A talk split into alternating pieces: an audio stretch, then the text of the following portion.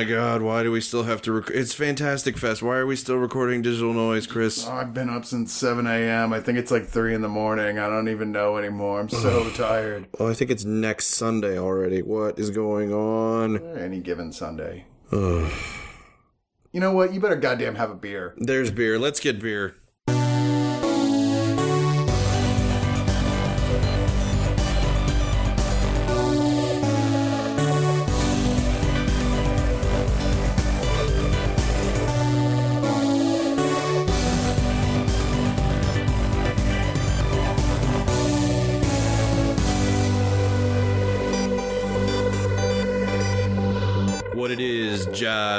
Theater Turkeys, you just tuned into the smoothest, hippest, and most out of side Blu ray and DVD podcast across this superfly cyber dream quilt we call the internet. Dream quilt. Yeah. I like it. Superfly Dream Quilt.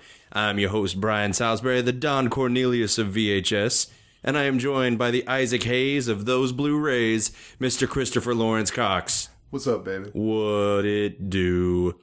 I don't know why I'm on a soul theme right now, but I am sleep deprived, and it is thundering like a motherfucker it's about all of a sudden. out there. Sorry for the storm special effects. The tempest looms. Isn't a lot in the way of horror. I don't think there's any horror this this uh, episode. There, there's one. Oh, th- you're right. There, one. is one. but not a particularly horror themed episode. No, not at all. But uh, just for for the sake of uh, special effects, here's nature. Why not?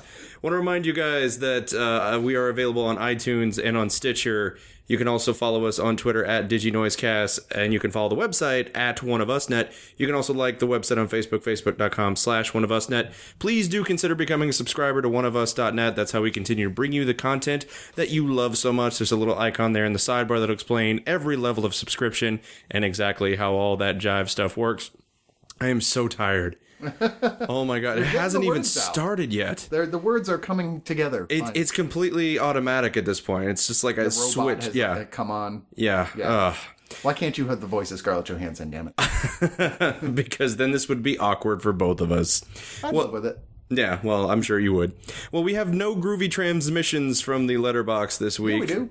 Oh, we do? Yeah, I put up a post on the Oh. on the Facebook. Page. Well, then Chris did a good job of uh, doing that, and I did a terrible job of knowing that he did that. like I said, we're tired. Fucking exhausted. You've been picking up Fantastic Fest people all day from the airport. Yeah, yeah, no, I've uh, I've been dashing back and forth to the airport like some sort of drug dealer, or all of the best. do? I don't know. I don't know what drug dealers do. They just Hmm. they do things. Uh, we have a question here from uh, Christopher Herman who says, "Is there a television show that you think gets too much hate?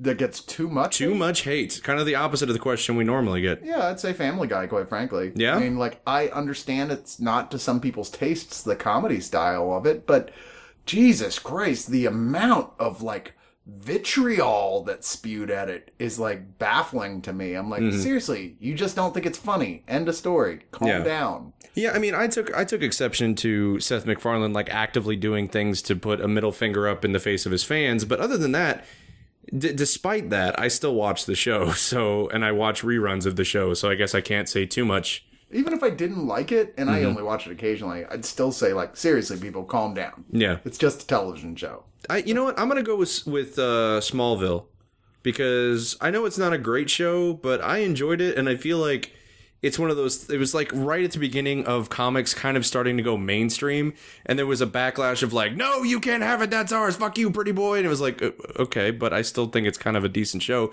It went off the rails. It didn't. I didn't like where it ended, but I still had a lot of fun with it. I Fuck think you, Brian. You're wrong. There you go. You're a piece of shit. there it is. That. Obviously, it doesn't get too much hate. That's what we've clarified here today. I'm just kidding. I've watched like three episodes of Smallville, so I got nothing to say about it. Somebody save me from this question. Uh, the next one comes from Luis Gonzalez Cruz. Uh, I loved your work in the Spanish version of Mission Impossible. What movie gets better with every new viewing? Wow, that's a tough question. I actually have one right off right off the bat that I can think of because it's something I noticed a few weeks ago. Uh, is The World's End. Every time I watch The World's End, I love it more and more and more, and I I've noticed more of Edgar Wright's little bookend jokes that he does in all of his movies, but the specific ones that he does in The World's End are very poignant, and I like it a lot. And I'm starting to think that it might be my favorite of the trilogy. As much as I love Shaun of the Dead, every time I watch The World's End, especially like as soon as that opening prologue ends and you see Gary King sitting there in the uh in the group therapy session, it just it something about it. I'm like, man, this is this is really effective, and the music is tremendous, and yeah, I love the sci-fi concept of it. It's great. I guess for me, I, I can't really say that that's true of any movie. There's a point where, like, there's lots of movies where the second or third time I liked it better than the first time, but, you know, I don't think there's anything that after that point I said, oh yeah, it continues to get better after that. I'm always like, yeah, it kind of just, it either kind of middles off or actually it starts going the other way where I'm like, okay, now I'm just sick of seeing it. You have like an enjoyment plateau. Pretty much. It's like it's here, and that's as far as it's gonna go, folks. Yeah, Sorry like, about that. Honey, a film, you're going to have to wait for at least 30 minutes before I'm ready again. well, those were your transmissions from the letterbox. Thank you very much for your questions. And now we're going to move on, as we so often do, to the Reviews. I can't. I can't even can't finish. even do it. You can't do it. You're Jesus. Oh my god, it's been gonna be a, all right. it's been a long week. Someone and get this man some alcohol. Stop. right, okay. We're gonna be okay here. The first movie we're gonna talk about here, I'm gonna take a deep breath uh, as we talk about Doctor Who. A deep breath. Can you believe it? I got I got Brian to watch a Doctor Who episode. Yeah, episode. pretty pretty phenomenal turn of events here. Something to mark on your calendars, kids. I have now seen an episode of Doctor Who. Well, it's funny, like because you you were telling me earlier, it's like, man, everybody always tells me like just start with them, any new Doctor. You told me that, and I did, and I still didn't know what the fuck was going on. Yeah, it's like no, just start. You know, start with any new Doctor. Okay, that's great. That that clears up the problem I had with well, there are 40 years of continuity. Am I going to be missing out on? And it's like no, just start with any Doctor. I'll start with Capaldi. He's the newest one. The first episode opens with a dinosaur in London, and I'm like, yep, no idea what's going on here. Well, that's Doctor Who for you, though. That's the absurdism of the whole thing. That like shit like that just fucking happens all the time. So it's like, not wait, connected what? to anything that happened at the end of the last Doctor's run. Well, I mean, they explain it during the episode that like they were like going through time and they were stuck. They were in the wherever T Rexes are from, Pleistocene era. I don't even know Jurassic,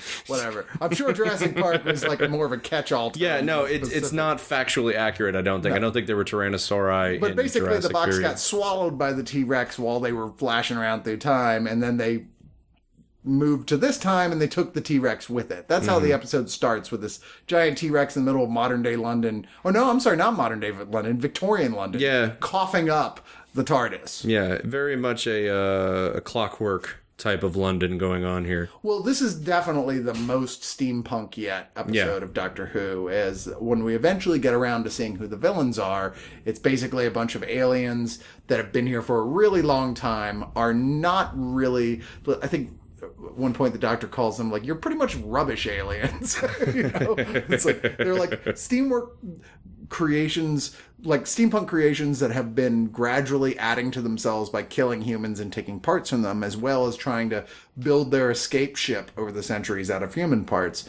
And it, the episode's not ultimately really about them, as is so often true for a lot of the Doctor Who beginning episodes. It's, you know, Peter Capaldi. He's the doctor. He doesn't know what the fuck's going on. Whenever they become a new doctor, they always are like, ah, I don't know who I am. I don't know where I am. What's going on? Who are you? What's Yeah. They get a little bit of like reincarnation uh, Jet lag. jet lag, Yeah. pretty much. Yeah, yeah. So like the episode's are basically about him starting to connect with that, about Clara, his companion, starting to go, this is not what the fuck is going on. Who is this guy? I don't understand. I was kind of falling in love with the old guy, Mm-hmm. uh, and it does the only time I'm aware this has ever happened. There's actually an appearance by the previous Doctor in this one. See, I didn't know if that was a, a trademark or something they did No. special for this one. As far as I know, this is this is a that that's a first. Huh.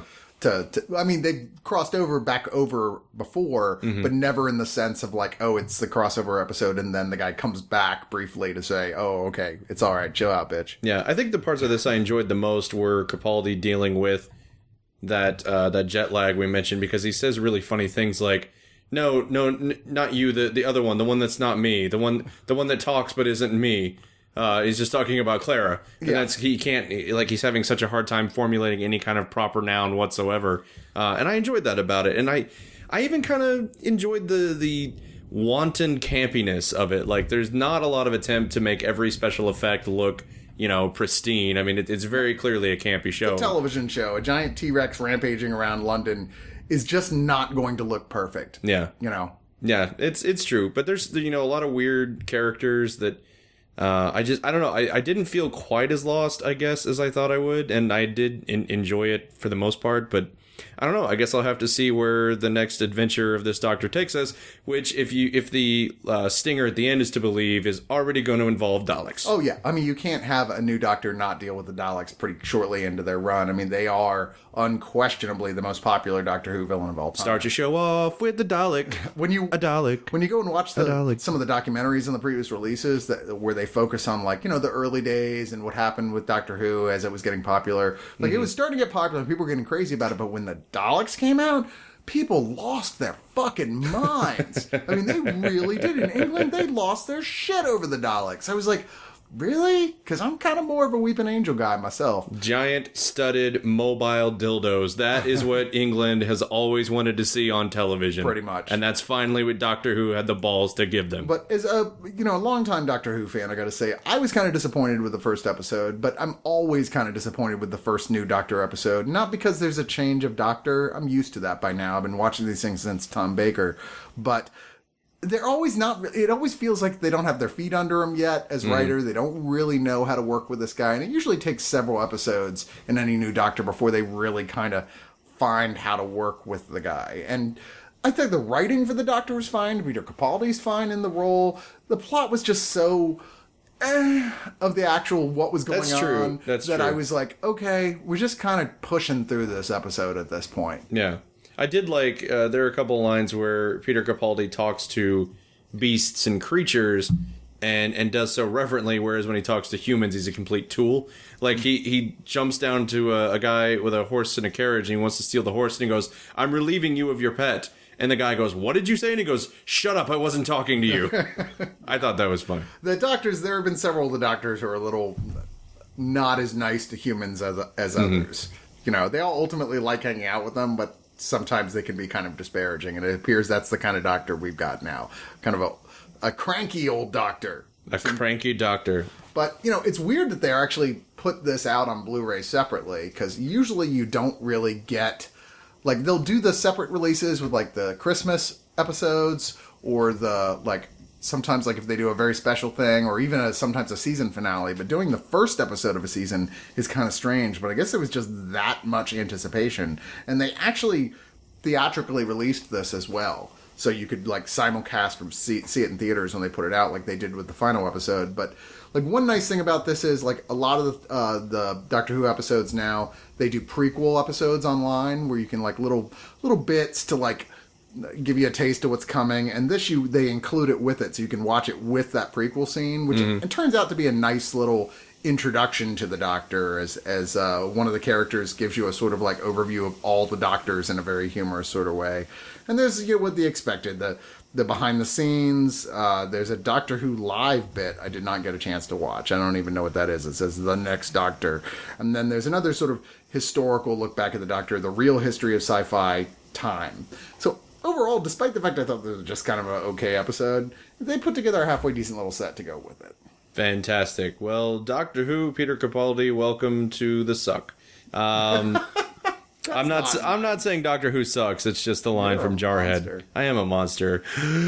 that was deep breath, and now we're going to move on to Crossbones season one. Oh, this is about uh about Grillo, right? About Rumlow. no No? no Oh. it's not a captain america thing this is actually about Sad. blackbeard Oh, oh yeah. yeah With John Malkovich as Ca- as, Blackbeard. an older blackbeard let me let me take a guess. I'm going to just go out on a limb and guess that he has a weird accent in this. no no No, really. actually, John Malkovich without a weird accent. he's pretty much just doing john malkovich here oh, okay. you know all um, right. which is fine i'd rather him just be john malkovich I would too, but it seems like every movie he does, he has to have a weird Nah, accent. he's just pretty much malkovich um yeah, malkovich malkovich Malkovich, Malkovich. Uh, and the idea here is that it's Blackbeard has already supposedly been killed, but a guy who works for the the British is like, I am certain that he's not actually dead, and he sends out a sort of master spy type character, uh, played by the I forget the actor's name. He played Jeff on Coupling, uh, one of the funniest sitcom actors ever like ever in the history of ever, playing a very serious role here and playing it. I- I I mean, he, between him and uh, Malkovich, the show's worth watching on its own because they're both so intense. But he's sent out to basically infiltrate to find Blackbeard to infiltrate his compound, which is this whole pirate island he lives on, and eventually find a point where he can kill kill Blackbeard and get away. The thing is, is that like he's you know I mean he's an atheist. He's kind of a like he's a super intelligent guy who has his own doubts about politics and the way things are. And when he meets Blackbeard, despite the fact that he's still, you know, he's a devoted agent to the kingdom, he starts to have doubts clearly because you know whether or not he's psycho is another is a question we haven't we we don't see answered. Uh, but you know, despite the stories, but he's certainly in this intriguing figure with a lot of big ideas about personal freedom and things like that. That, that you know, as an audience member, you're meant to find intriguing, and certainly the character of the spy it finds intriguing as well. Plus, he gets the hots for a chick on the island, and there's a lot of characters in here. And some of the other storylines that the subplots aren't as interesting, but for a show that got canceled after one season, this is still really worth watching. It's a lot of fun watching John Malkovich just ham it up like crazy as as, As is his. Blackbeard. As this is his one, and he's so good at it. And you know, there's a lot of good action in it. There's a lot of like fun little plot devices, and just the tension between those two characters is kind of palpable. It really is a shame this got canceled and Black Sails got renewed because I I found Black Sails like I could barely get through the fifth episode. I didn't know either one of those things were shows. Yeah. Until we started talking about The it. difference being, well, this is also s- sexy at points. Black Sails is we're on a pay network sexy. Yeah. So it's like every opportunity is a sex scene. This is more like we have John Malkovich sexy, so deal with that. Yeah, and Malkovich is sexy in his way. I like that we're talking about It's got a- pirates and pirate islands, and then like this like Malkovich has got a Jean-Luc Picard sexy, you know. engage. Engage. But Uh, yeah, no, Crossbone season one, even though it's all it is, is still really worth watching. It really is. And if you like, you're a fan of John Malkovich, it's great work from him. It really is. A lot of fun. And I thought I was totally bored with pirates, and this actually kind of gave me a little more taste for it. I'm just sad that it didn't get picked up. Clearly, you have not seen Stagnetti's Revenge. No, I, I didn't even know this. I didn't even know the show existed until they offered to send me the DVD of it, which I think is probably illustrates the problem why it got canceled. Well, yeah. clearly. I was looking it up, and it says it was broadcast on NBC. Yeah, I didn't even remember. heard of it. Yeah, I didn't remember hearing about it or seeing a single promo. I mean, you couldn't miss the Black Sail. Well, you did, but Well, I couldn't- could, I couldn't yeah. miss the Black Sail stuff. It was everywhere. It was on banner ads at Comic Con. It took over half of it. Like oh yeah, it was everywhere. But this, nothing. And Yeah. and Black Sails is just kind of dull. This is really fun. And for the record, that actor's name is Richard Coyle. Yeah, the one you were Richard trying- Coyle. And I, I actually look at him in his picture. I recognize him because he's the British actor I always think is Andy Serkis. Ha! I always see him like that's it. Oh wait, no, that's not Andy. He's like Andy Serkis with more of a fro. yeah, exactly, exactly. Which is what the world is crying out for right Yeah, now. Yeah, we needed that. We needed more fro circus. Well, moving on from Crossbones season one, we're gonna talk about baby blues? Question Baby mark. Blues. Baby uh, blues. This is a Japanese horror film oh, baby blue. that is would be I'd be excited about if it had happened 10 years ago, but it's happening now, which means uh, this is gonna be good, kids. All right. Buckle up. So here you go. Despite having moderately high production value for this film, Mm-hmm. the idea being there's this just a Dorbs married couple. You know, they're like, Uh-huh. oh, they're so happy together, and they want to have babies and all the things that married couples, I guess, they do. I wouldn't know. Be more And they move into this beautiful new house, and this old hobo outside, who for some reason they treat with enormous amounts of respect, is like, "You don't want to move there. This house has got bad juju, or what the fuck ever. It's don't go, don't go in there. You're gonna move out. I'm telling you, you should do it now." So he's a helpful hobo. I yeah, I guess that's the, I guess it's the whole venerate your elders type thing, Yeah. despite the fact that they continue to let him live in a ditch outside their house. But, but they realized that nobody listened to Ralph on Friday the 13th. It's got a death curse. Yeah, they should have listened to Ralph. You should have listened to Ralph. I think it was actually Ralph the whole time. Wouldn't that have been an amazing twist if you find out in Friday the 13th part 2 it's like, oh, it's just Ralph. yeah. Hey guys, Hey, hey. Hey, buddy. beer? Hey, hey, Ralphie boy. And the deal is they get in the house like, hey, this is box of stuff the previous owners left. Like, ah, you can have it if you want. And it's this like kind of creepy looking Japanese doll. And the woman's like, oh, this is cute. I love it. But the doll's got these really blue eyes. Mm-hmm. You know, get it? They they like No, blue no, eyes. I'm putting the pieces together. right. And uh, the doll's cursed, and there's a whole backstory with people who died because of the doll, yada yada yada. The doll, like, there's this bad CG animation they keep doing every time the doll has arbitrarily decided that someone should get hurt, maimed, or killed, with the doll spinning around, looking diabolical and pointing. And you're like, okay, which ends up being a sort of thing like, oh, this ties into the backstory. In no way that's important. In that the doll's name is Susan, and they just put it on a lazy Susan. And they do pretty much actually. Oh, It really? actually is a kind of a lazy Susan like thing. Oh, okay. doll. Yeah. All right. Yeah, like a spin the bo- bottle, but with a diabolical evil doll. Uh, and um, they uh, they have they get she they get pregnant. I, I guess that's what married couples say, right? Like we got pregnant. Yeah, yeah. Even though only one of them is actually pushing Actually- kid out of their vagina. Yeah, true. Yeah. It's like, why don't you try opening an umbrella up your ass? I will not, but I uh, will sympathize. try passing a bowling ball. Quoting the great Robin Williams. Well done. Um, and one of the babies dies, and the girl kind of goes crazy because they have twins, and uh, she decides that the doll is the other twin.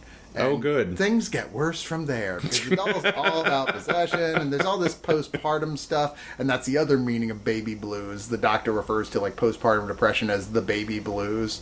You're Oh, like, boy. "Eh, uh." Anyway, this is really pretty. It's not tedious in the same way a lot of the J horrors have been lately, where it's like nothing is fucking happening in this Mm-hmm. Film. It's like okay, stuff's happening, but it's just not that interesting, and it's very slick, slickly made, and the CG doesn't even look terrible. There's just too much of it. Like I, I admit the doll is creepy looking, and there even is a few scenes that are genu- genuinely a little on the freaky side. But overall, this is just a tired retread of things people have done a hundred times better in the past. well, and it, it doesn't help that we in this country have had The Conjuring with Annabelle. Yeah. And Annabelle kind of takes the cake for contemporary evil Creepy dolls. Yeah. or Trilogy of Terror doll, Trilogy of Terror. or the Magic doll, or whatever. yeah, that's Chucky, for God's You know what? That's right. Go just go watch Magic. Don't watch Baby Blues. Just go watch Anthony Hopkins in Magic. yes, agreed. You will you will you will be glad you did. Yeah, there aren't as many Asian people in it, but still. There's not, as it turns out. well, a long way from Baby Blues is a long way down the suicidal feel good comedy of the year. Yeah, this is uh, adapted by a Nick Horn from a Nick Hornsby book, and I did not Yeah. even realize that when I was watching it because I was kind of halfway watching the credits. Uh, as you do. Hold on, I'm just gonna do one more text. Hold on. yeah. Uh, this is the world we live in. You know this i mean nick hornsby stuff is always kind of bittersweet and it's always about always ends up with a feel good type of thing but but i feel gen- generally not in a way that feels too trickly mm-hmm. and honestly even though this got kind of mediocre reviews i i felt that this you know maybe the weakest of the hornsby films we've seen so far but still fit in with that quality of hornsby Yeah, that was pretty decent. interesting characters having some kind of dark problems and then you know ends up wrapped up in a neat little bow but not in a way that didn't feel genuine Right. No, it, it's you know the setup alone here I thought was really clever and something I hadn't seen before.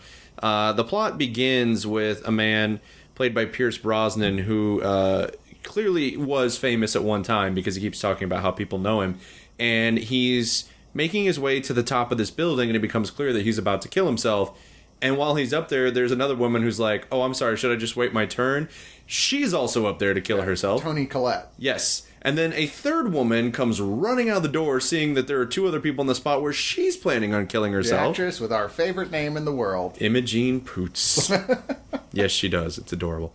And while they're all standing up there arguing about who's going to go first, they hear another voice and see that Aaron Paul is also up there to kill himself, and he he lets everyone know that he's up there because he has terminal brain cancer, and they strike a pact that they are not going to kill themselves until next Valentine's Day. This happens, I believe, at, at Christmas time. yeah and they're like we'll support oh i think it's new year's eve The New Year's, yeah, yeah, yeah. and they're like okay we'll try and support each other to get through this and like and just see if we can improve our lives with each other's helps help until Which, yeah, that would be you know trically if that was the whole thing. But then they go, and we're going to make money off of it, which is where sort of the dark humor comes in because it's like they go on a, on the talk show circuit telling people like, no, it was an angel that stopped us from doing it. Oh, the afterlife. Let's be famous for that. So I mean, it's kind of like how it spirals out of control from there, and I really like that about it because it wasn't just uh, drama for the sake of drama. Like they did add a really sort of twisted comedic edge to it. And this is the only film where you genuinely feel sorry for a pedophile.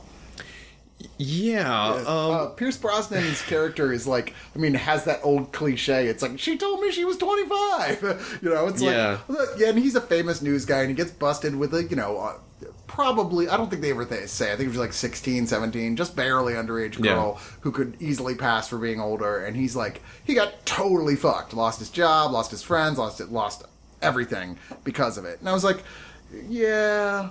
I actually have met people that's happened to, and that's not Ask for ID, not man. Cool. Ask, Ask for, for ID. ID. Exactly.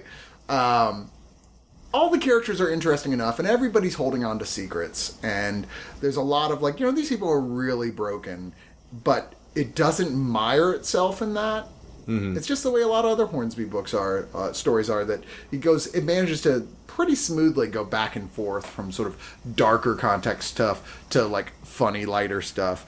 And like I said- said, War, I feel like this is the least of the films adapted. Uh, Nick Hornsby stuff's been adapt- adapted from. It's still pretty enjoyable overall. It's Yeah. nice to see Pierce Brosnan in a lead role again. Yeah, and and that's the thing is I feel like they make these characters real enough that you buy them both at their at their weirdest and at their at their darkest. Like you buy them in their moments of just like you buy Imogen Poots when she's just completely out of her mind and doesn't have a filter whatsoever and just says ridiculous She's things. crazy club girl. Yeah, but you also buy her like you buy why she was up there in the first place.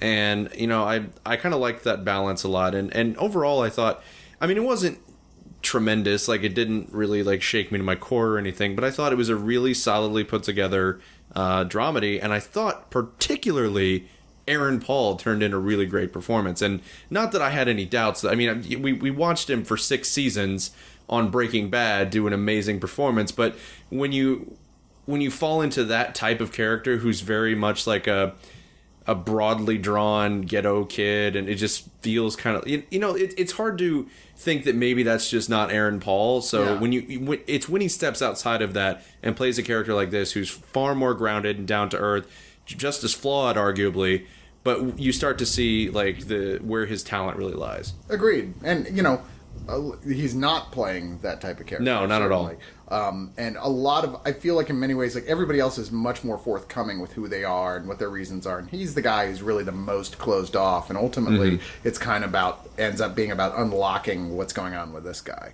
yeah Yeah.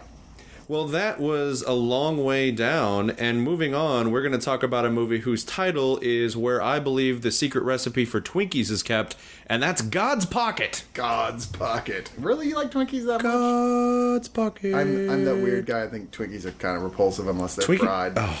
Really? They're repulsive unless they're fried? And even then, they're still a little repulsive. A little. Re- God's Pocket.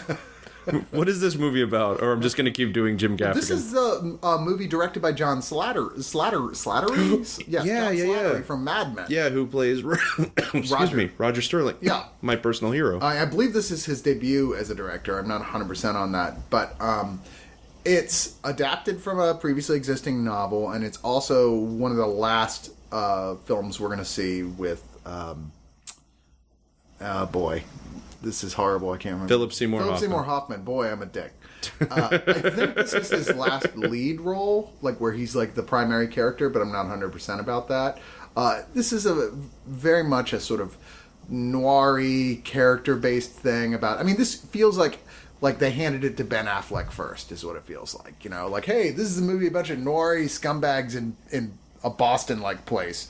You know, the small working man's town, and it's very competent. And i don't mean that in sort of like a like a trying to be insulting sort of way. Uh, like it's very competently made and there's some really beautifully well done things about this film especially the cinema some of the cinematography i thought was really gorgeous and the way the director slattery worked with the actors i mean he just got some great interplay with them. But ultimately the plot felt a little slight because it just seems to be going all over the place with tone, with like the different subplots and what's happening with all these characters. And by the end, you're like, I guess it wrapped it up, but I don't really feel like it wrapped it up. Yeah. Uh, and it you starts with the death of a child. You see that like uh, Philip Seymour Hoffman's kid, who was like you know a young man, has died, uh, and he's at the funeral with his wife, played by the always incredibly knock 'em dead gorgeous Christina Hendricks. My though- wife, yeah. Even though she's playing it completely frumpy here, she's as frumpy as she's capable. She's not capable of going total frump. No, no, even with a sports bra. Yeah, yeah. and it, Really it- testing the limits it of that flashes back a bit. It's a weird thing because like usually that's sort of the way when a movie starts with a flashback, it's like close to the end of the movie, and that isn't at all. It's like not really anyway.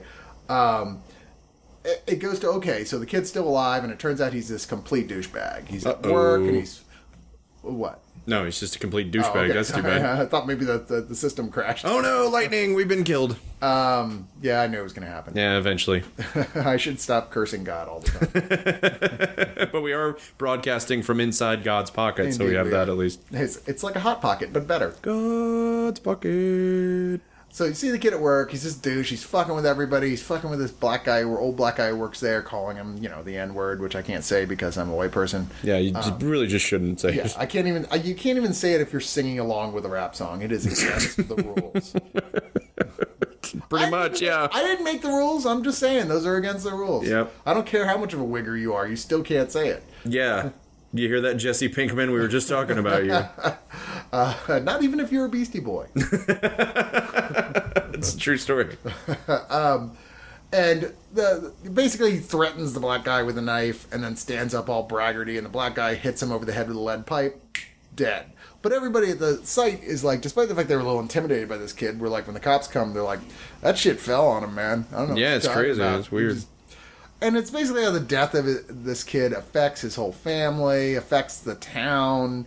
Uh, it's also like the weird storyline that dominates a lot of this is with um, uh, what's the name of the act this actor there? Uh, duh, Oh, I'm sorry. Uh, Eddie Marsan? no, Caleb Landry Jones. no, another famous actor. Uh, oh, uh, you're talking about John Turturro? No, No. John, John Turturro plays like the best friend of of, uh, of Philip Seymour Hoffman who works with him. They're like small time con criminals.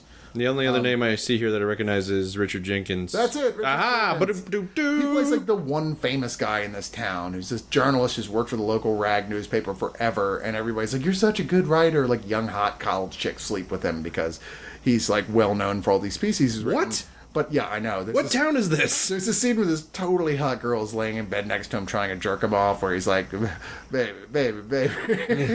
Like, the- Appreciate the I had- effort, but- I had 18 shots of whiskey tonight. this, this- this ain't happening. Uh, I don't care how young and hot you are. but he, you know, his story didn't really seem to have anything to do with anything. It just kind of leads towards the climax, and there's a whole thing where he's trying to basically seduce Christina Hendricks' character in a slimy way, and I'm just not sure why. I was even like, why are they even together? Mm-hmm. And that's really more than anything what kind of pulls this down is his storyline, despite the fact that he's really good with what he's got. Mm-hmm. You're like, what does this have to do with anything? Right. Why is this storyline even part of this? Ultimately, I got to say this was interesting for the performances. Uh, certainly, I want to see more from John Slattery, but like maybe get a better script next time. Yeah. Yeah, Well, that that tends to be a a problem with first time directors is that they well what I mean by first time directors who were actors themselves is that you always or you very often get great performances because they know the actor the actor's process, they know how to get great performances out of people. But, you know, in, in terms of I mean, you really have to work with the writer, work with the editor and, you know, form a collaboration that that fires on all, all cylinders or you get something like this. yeah. An oh, just okay film that should have been great. There you go. Well, moving on from there, we're going to go to the new Blu-ray release of Prom Night. Everything is all right. Bow, bow, crazy disco music. Bow, bow. I didn't even go to my prom night. I, didn't, I, I didn't, I didn't go to my homecoming. I didn't go to prom night. I was one of those kids that was like, "Fuck you, establishment." Yeah. Yeah, no, no, no. You really showed them, Chris. I did By not It's- drinking punch and, They're still and renting a reeling. tux. Yeah, we were out by the lake with in a campfire with a bunch of punks drinking beer and smoking pot and getting laid. You, you showed them. In retrospect, I gotta say, I actually made the right decision. well, you know. It's it's true. You probably did. Well, because they all died when the slasher right. came in. No, no, no. At this particular prom, absolutely, you made the I right decision. I could nailed Jamie Lee Curtis, but still. Well, the you know what might have been. Prom Night is a 1980 slasher film, actually kind of a seminal one because you know we talk a lot about we've talked a lot about slasher films. We talked about the early ones, the Black Christmases, the Halloweens. Um, the thing about all of those movies is that they're very influenced by Italian giallo. They're very influenced by the very specific subset of Italian horror.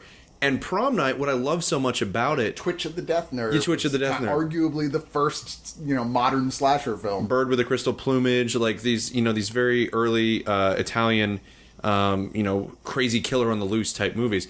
And what I love so much about Prom Night is it is the one to me that feels the most directly um, beholden to the giallo genre because I mean this movie is filled with like smoky dream-like hallways Oh, yeah. and glinting shards of glass and knives Lots and of a- use of color. lots of use of color, lots of leather, uh, of the- like the black glove of the killer and the, the mask. I mean, it feels like an Italian horror film from start in to some finish. ways, yeah. In a lot of ways, it Yeah. does. Yeah. and I, I really like that about it. I mean, it's still certainly. I mean, it wasn't one of the earliest of the American slashers, and it still is equally influenced by the things that came before it. Sure it is. But I, I would say that, like, the slasher genre hadn't really hit full force yet either, and it's better than the grand majority of the lot that was around it. Hmm. And as someone who's not generally the world's biggest fan of slasher films, I, even with this, I was like, it was all right. Yeah. I mean, I like it. I just don't think it's like. I don't think the years have been kind to it ultimately. Yeah, and it does like apart from I mean it does have some really quality stuff in it. Like there's one death in here with a, a decapitation at the prom where the head rolls out that I thought was really effective. But there, there it has its oddball charms as well. I mean, you have Leslie Nielsen playing the principal of the high school, and it's just like There's a killer on the loose. Surely you must be joking. I'm not joking, and don't call me Shirley. I'm just like somebody throw a pie for God's sake. Like I know Leslie Nielsen was a serious actor first, but I can't. I just can't. I can't do Every serious scene Leslie he's in, you're just on you're on pins and needles waiting for him to make a pun. It, yeah, right. It is true that this movie is slightly devoid of comedy, slightly, and then his nose starts growing.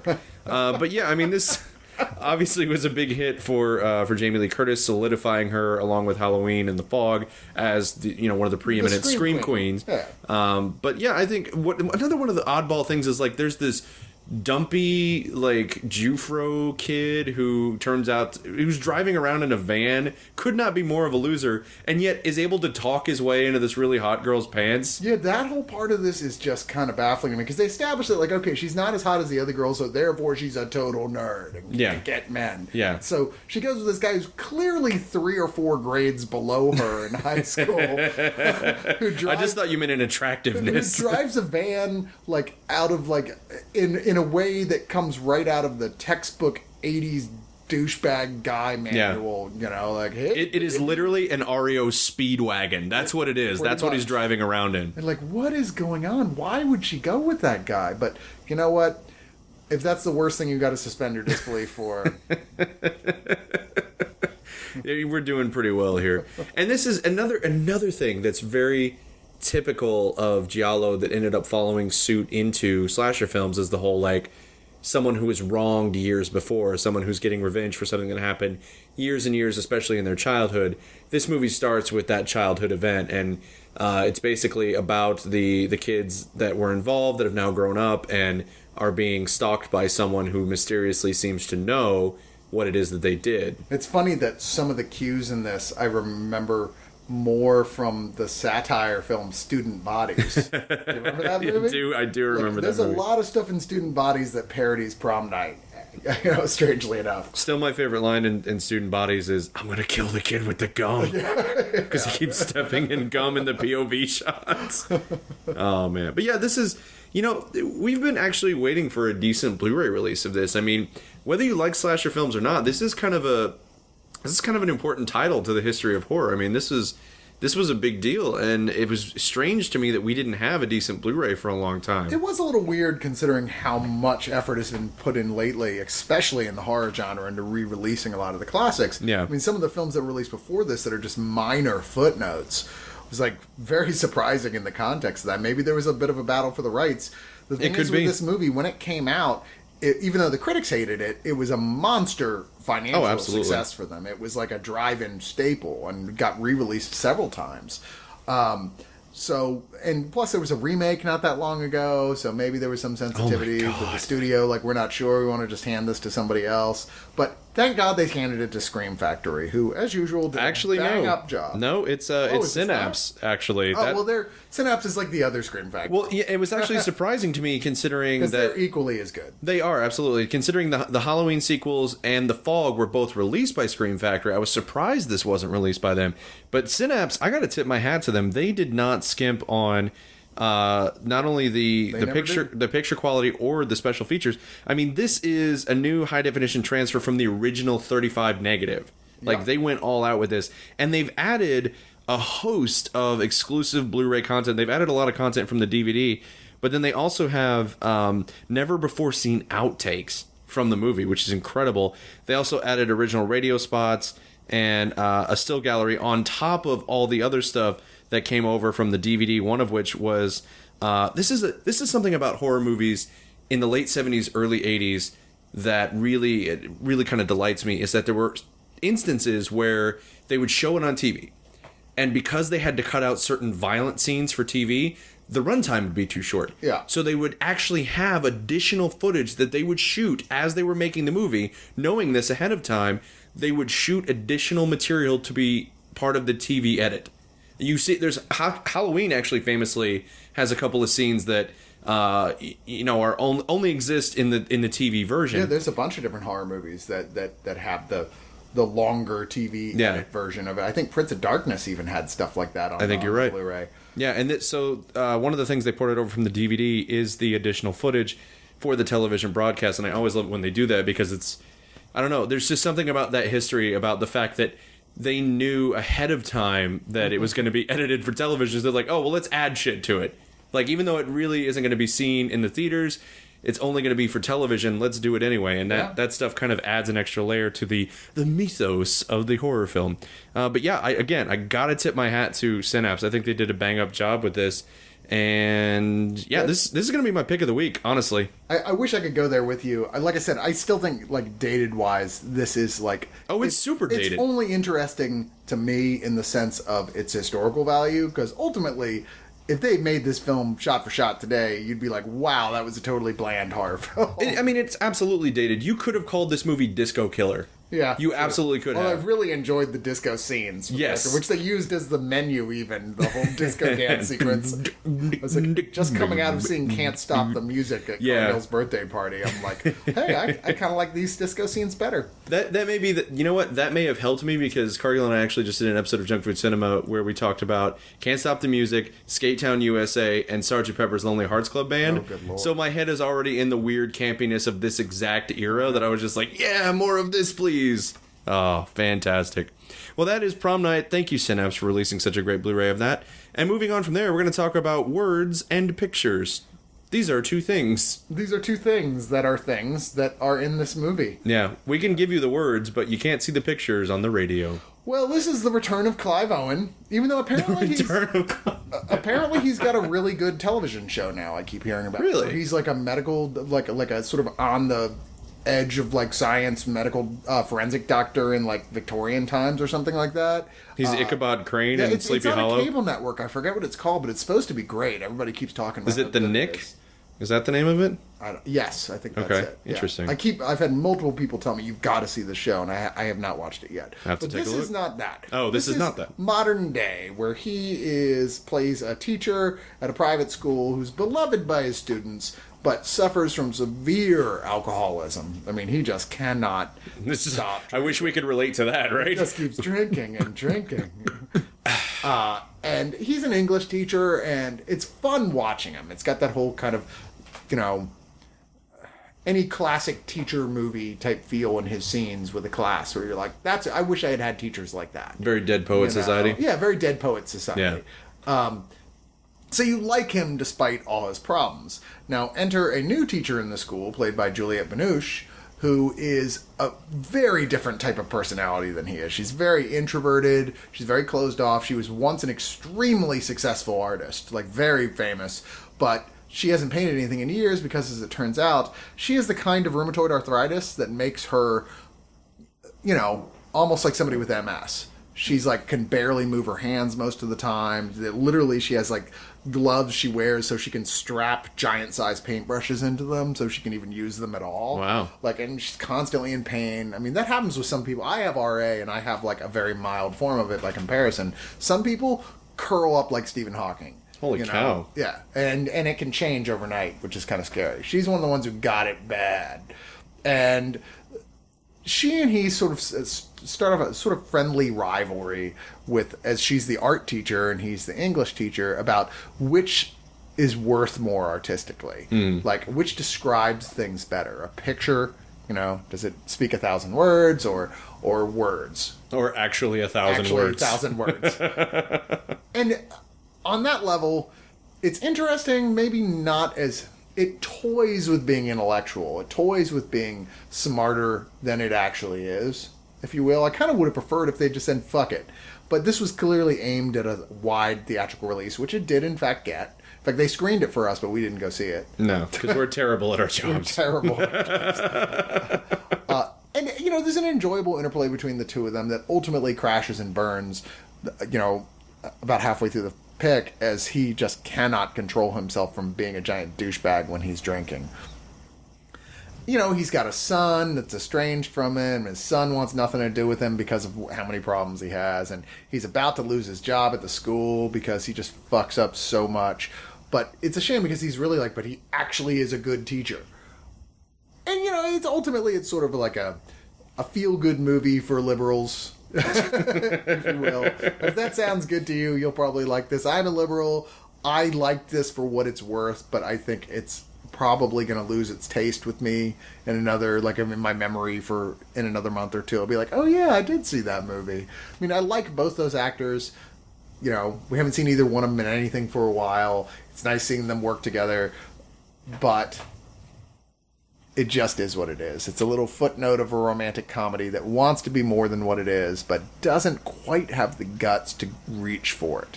Feels like a movie, if Woody Allen had written this, it would have been great. You know, really smart and really clever. But as it is, it's like, eh. it's all right. Enjoyed it for what it's worth. Fair enough. Well, I hope Not te- not terrible. not Highest review. terrible, Chris Cox. I hope he painted you a nice picture with his words there. Yes. We're moving on to any given Sunday. I can't believe I never saw this movie. I actually agree with you. One, I can't believe I never saw. I.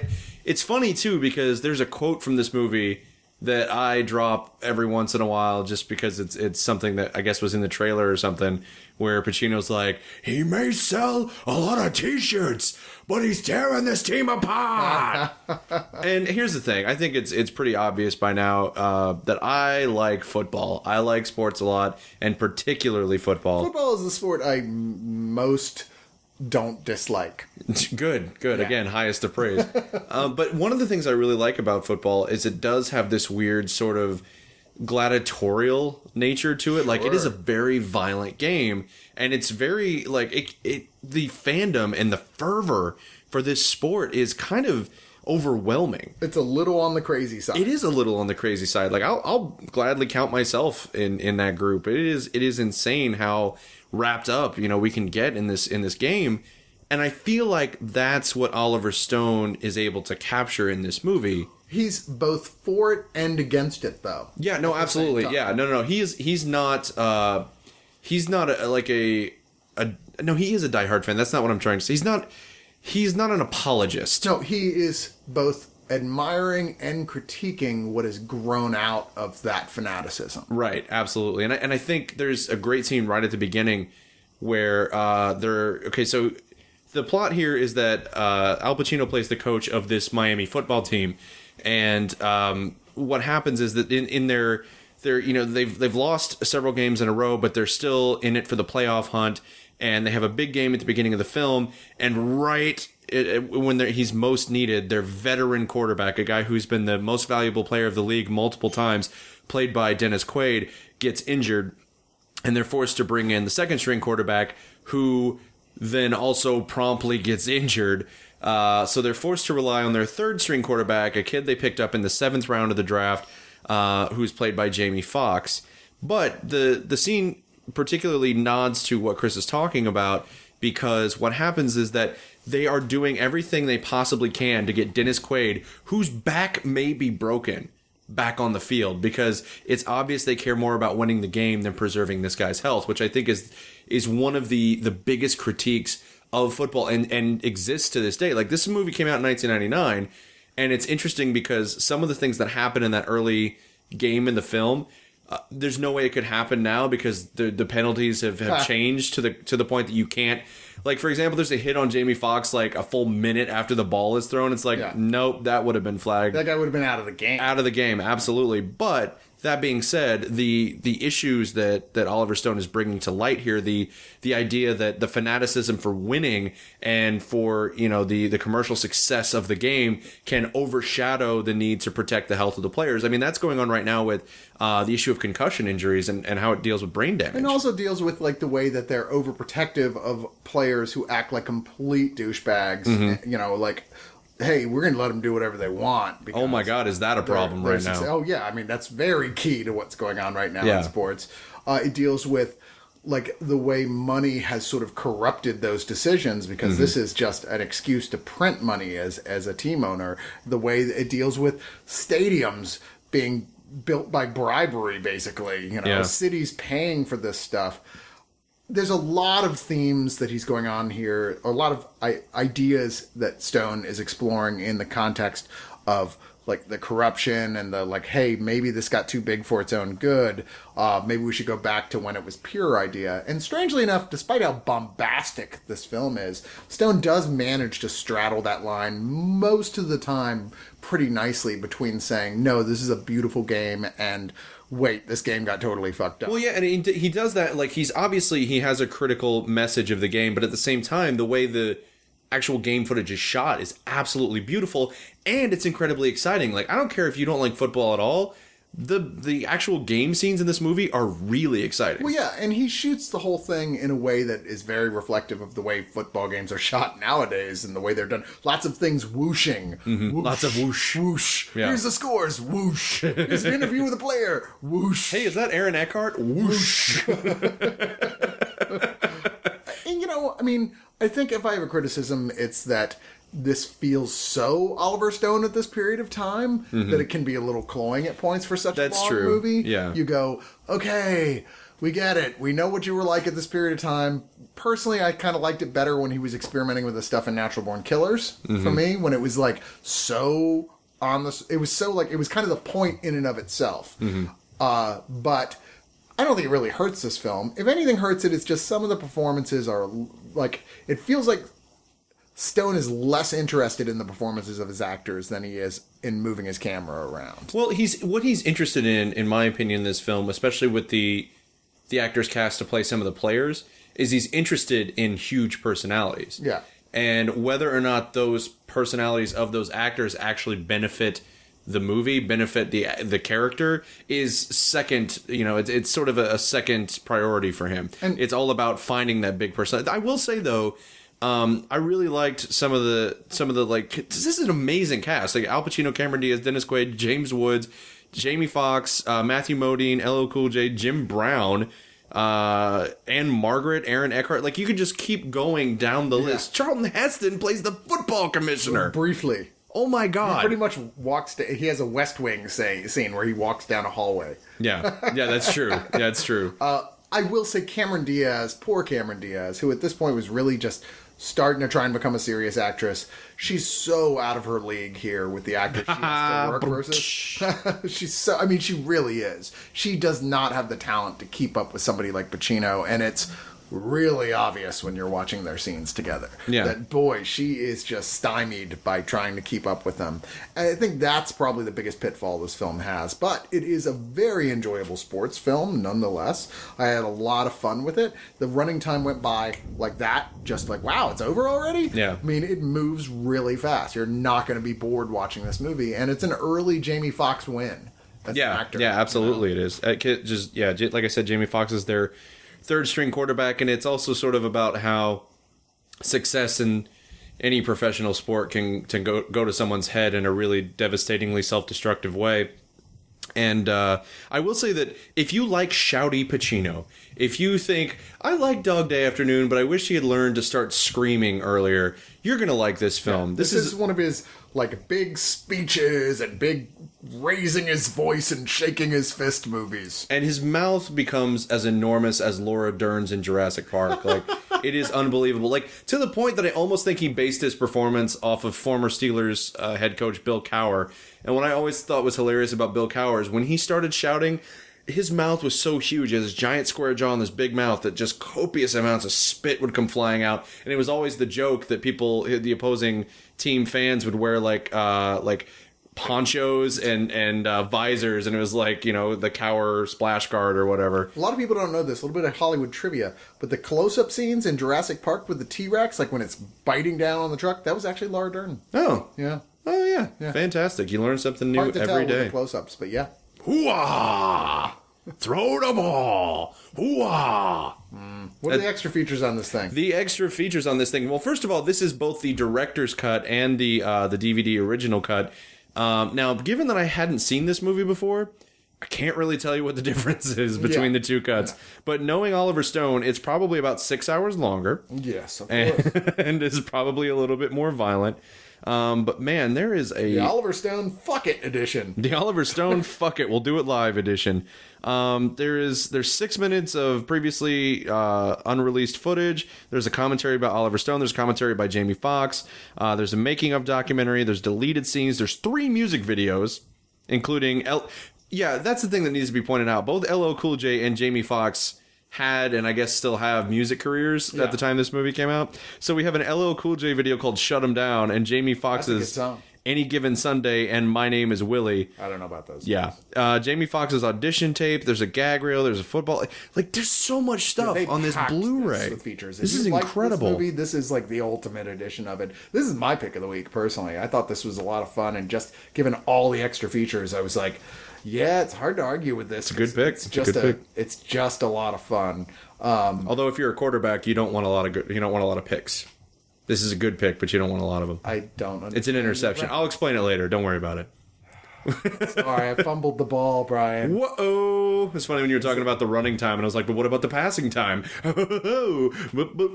I, don't, I don't get that. Either. Okay. I've been flagged for inappropriate references, so we're going to move on to The Victim, which is the movie I'm most disappointed I didn't get a chance to watch this week because it looked really too. awesome. I really like this film a lot. This is sort of a British Boys in the Hood, if you were.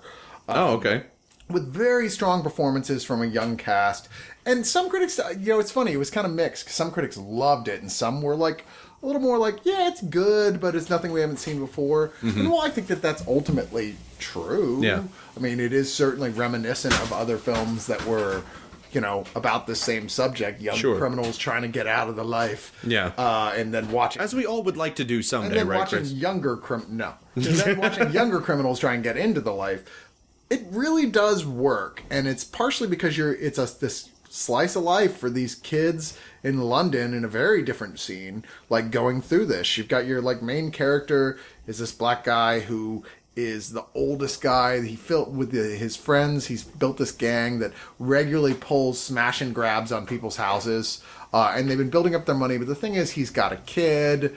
Uh, he wants to get out of this and make a real life for himself. Uh, he's been saving all his money so he can buy the house he lives in because otherwise he's going to get kicked out because his mom is a crack addict who you know shows up at one point just to rob all his shit.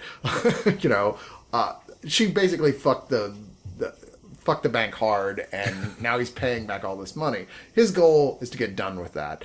And his other friends just want to keep doing what they're doing. But he meets this new girl who's the cousin of, you know, another girl who kind of has the hots for him. And she's the sweet country girl, you know, actually comes from money and she's just there to see the city and stay with her cousin. And our hero kind of finds out, gets the hots for her, but in a very sort of nice, polite, gentlemanly way, if you will. Because he is British after all. Eh, exactly. Yeah. Yeah. He's so British, he shits the queen. My favorite British expression. They don't say it, I do. So it's your favorite expression that you say about British people. Tea? Biscuits? Yes. Fuck? Two out of three ain't bad. Um, And of course, you know, nothing goes how he wants it to go, and it t- turns into a a one last job type of scenario. You know, that never goes well. And there's a lot of real palpable tension between these characters and some really solid performance between performances with all these kids, each of which you get to know just enough about to see why they're as fucked up as they are. And Sure. kind of you're even though they're all little scummy criminals breaking into people's houses, you ultimately like pretty much all of them for one reason or another as you re- the film does make you understand them and it plays it plays it comes to the end in this like it very clearly stating its premise which is what is a victim is a mm-hmm. victim just someone who's hit by a crime is a victim somebody whose whole life they were victimized so they became a criminal and like this exploration of the way we think of the term victim Okay. and who the criminals are in society and the way we treat them. And I actually found it very interesting. Like I said, more than anything, Boyz n the Hood is what kept coming to my brain, if for no other reason that it's the, one of the best other films I've seen about this subject specifically. Right. Huh. So yeah, really recommend Victim. It was very close to being my pick of the week, but I think I liked any given sun- Sunday better. So what are you gonna do? Hooah. Ah. So this next film, which is our last title of the day and also going to be our giveaway, I just realized I've seen this. This played at Action Fest in 2010. Oh, no kidding. Back when I went to that. Good lord. Yeah, right? Don't you know it's 2014? I did. What the hell? All right, now I suspect the reason this film is getting a release right now is because they're getting ready to release uh, Iceman, which is a like a huge wushu martial arts film that they're promoting like crazy, and they want Right. to make a lot of money off of. And they both got Donnie Yen in them, and Donnie Yen is kind of turned into like you know somewhere Jet Li's like, wait, what about me? It's like, well, you know what, Donnie Yen was always more talented than you were. Just he wasn't as pretty when he was younger. Now Jet Li's getting not so pretty, and Donnie Yen's aging well, and they're like, oh yeah, Donnie Yen, here you go. Did you say he's Asian well? No, I did not. What a weird thing to say. It's just odd, Chris. You, you racist. And we're back. Excellent. Uh, I I think Donnie Yen is- has been for 20 plus years one of the best martial art artists working in film. I just most people re- only realized it recently with the Ip Man films, which are obviously just phenomenal. Uh, God, I hope he works with Gareth Edwards at some point. Right? Oh, man. He's so fast and he's so has this he's manages to do this stuff where he's so steady and calm while he's moving so quickly. Right, yeah. And he really gets the, the sense of impact just right. I love Donnie Yen. Absolutely. But I think this is was probably treated as a film they were like, okay, it's a wushu film that's mired heavily in Chinese history. And most Europeans and Americans aren't really going to completely know what's going on with the story here. Mm-hmm. So the the Blu-ray comes with what I suspect were added on a lot of little explanatory titles Yeah. because you know it's a period piece uh with mercenaries and like like the idea is there's 14 blades which you never really get to know much about strangely enough like there, there's this group of like people who are the ultimate badasses who work for the emperor and uh, Jet Li's kind of the head of the ultimate badasses, like the best of the best. And he gets fucked by the uncle of the emperor who wants to like perform a coup for the throne and is sent out on a mission he's never intended to to, to come back from so he can try and take the throne over. It's it, like by stealing the imperial seal for some reason in China all you needed to be emperor was have the imperial seal Possession is nine tenths of the dynasty. that was pretty much it. You had that thing, it was done. Everyone's like, "Oh, he's got the seal. It's over." It's you know, I mean, what are you gonna do? Pull some Yu-Gi-Oh shit out when you Right. get that? I mean, like, you can pull as many Pokemon out of that shit that shit as you want. yeah, that's not going to turn Prince Adam into He-Man. I'm No, sorry. it will not. Doesn't work that way. I probably way. shouldn't be mixing up Japanese and Chinese, but still, that's fine. I mixed it with Masters of the Universe. you so. did. It's all getting very. We're all over the place. here. But he uh, like ends up having to reluctantly defend the defenseless uh, as he is trying to get the seal back to the emperor, the real emperor, and or recover the seal and get it back to the real emperor. And uh, finds himself, even though somebody was always just devoted purely and simply to what he did, you know, I mean, like this is my job. I never intended. I'm, I don't. You don't get married. You don't have kids. You don't really have hobbies. You know, you don't even read comic books. You pretty much just go out and kill people when they tell you to. Uh, and, and he starts to actually have feelings for this girl and make friends with smaller people and understand the what's wrong with the kingdom type of thing. Fortunately, not much of the film is mired down in the like trying to over explain all that stuff. Most of this is just pretty much Donnie Yen kicking the shit out of a bunch of people, being able to practically fly. And that's what we like to see. and having this weird box thing is the idea of the actual 14 blades every one of these guys has this collection of blade 14 blades that come in this box that folds open rather quickly Mm-hmm. and each one has is only used for a very specific type of use like I have a very specific set of knives. Exactly. And you know, you got this one is for people who steal from the kingdom, this one is for people who cheat on their wives, this one is for people who cheat on their taxes, this one is for people who fall asleep during an episode of Digital Noise. This is the one for the butter that won't spread correctly on the toast. Exactly. Yeah. Uh, the last one being the one, well, if you fuck up, this is the one you use to kill yourself. And so there's a lot made of him kind of staring mournfully at it, deciding whether or not he's fucked up yet, enough Right. yet to take his own life. I think the worst thing about this film is just that it's kind of confusing. Yeah. Well, and a lot of these, you know, a lot of these historical epics, I, I hate to say it, and maybe it's going to make me sound like an ignorant American, but I find a lot of these historical epics kind of confusing. Yeah. And I think it, it is sort of a, a, a cultural divide problem. Yeah, I mean it's a it's a you know if we were I'm sure a lot of Chinese people watch The Patriot went I don't get it, but a lot of people in this country watch The Patriot and went, I don't know. yeah, true. but they watch Gettysburg. I don't know. I didn't even get Gettysburg completely. I was like, wait, what? Hold on, let me look up on Wikipedia. I don't know what was happening. I'm going to look it up on Google Maps. I think I'm- there's a Gettysburg Address I can look up. From Virginia, I should know this shit. I don't. So well done. Well done. all I know is there are a bunch of plaques. They're like George Washington took a shit here. Well, way to represent the Commonwealth, Chris. Way to go. but this really is a fun movie. I mean, there's a lot of Donnie Yen just kicking ass and mm-hmm. flying around and doing really impressive stunt work. I had a lot of fun with this, despite it, you know, having to decipher it to some degree. Sure, sure. I, and I think this is a film that any martial arts, especially wushu fans, are going to go. This is better than ninety percent of the stuff they pump out on a regular basis. So. Well, I think it's a, a really good giveaway, something people will enjoy, and we have a, we actually just have a DVD of it. Okay, we have a DVD copy of 14 Blades, and here's how you can win the giveaway.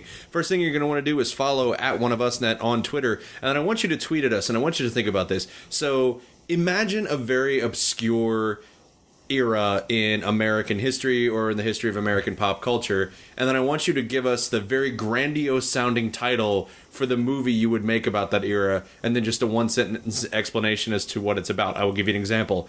My movie would be called Slammed, and it would be about the rise and fall of the Pog in America. Oh my god! This is what I want you to do. So you come up with a really grandiose sounding title, and then tell us uh, what that movie is about. What obscure uh, era of American history or American pop culture that movie is about. Hashtag at 14 Blades giveaway. We'll pick our favorite. That person will win a copy on DVD. I'll send that shit to you myself. He'll send it directly to your ass. Goddamn right, I will. Oh yeah. Yeah, I might even hide in that package and pop up. Oh shit! No, don't do that. don't do that. That's we we got in trouble for that once, so we can't we can't do that anymore. Wait, when did I do that? Yeah, Well, we erased it from your memory so that you wouldn't do it again. What? I, I told you not to mess with my memories, Brian. Did you flashy thing me? Don't mess with me. Did you flashy thing me? I did, in fact. Ah, damn it. Well, that's going to bring us to the end of this episode of Digital Noise. We hope you enjoyed it. Uh, I'm not sure exactly how next week is going to work. I do want to warn you because we will still be at Fantastic Fest. Next week is going to be some stuff we recorded ahead of time uh, with two guests. Oh, fantastic. Matt Frank reviewing a whole slew of kaiju films, and with Catherine Burke from the old Leog reviewing. I called it Cat on the CW, reviewing a slew of CW shows. So when I said I don't know what next week is going to be like, I just meant that I hadn't asked Chris yet. Yep, that's the answer. All right, good. We have a plan. I love it when a plan comes together. So yeah, uh, I want to remind you once again, you can find us on Stitcher, you can find us on iTunes, you can follow us on Twitter uh, at DigiNoisecast, at One of Us Net. You can follow us individually. I'm at Bry Guy Salisbury, I'm at Chris Cox Critic. and you can also like the website on Facebook, Facebook.com/slash one of us net. And please do use those amazon links. Every movie we talked about will have its own amazon link. If you click on that image it'll take you to amazon. If you do, if you don't buy that item as long as you get to amazon via that link it still benefits the site and we really do appreciate that. And please do become a subscriber. Uh, hope you enjoy following all the fantastic fest coverage that we will be doing this week.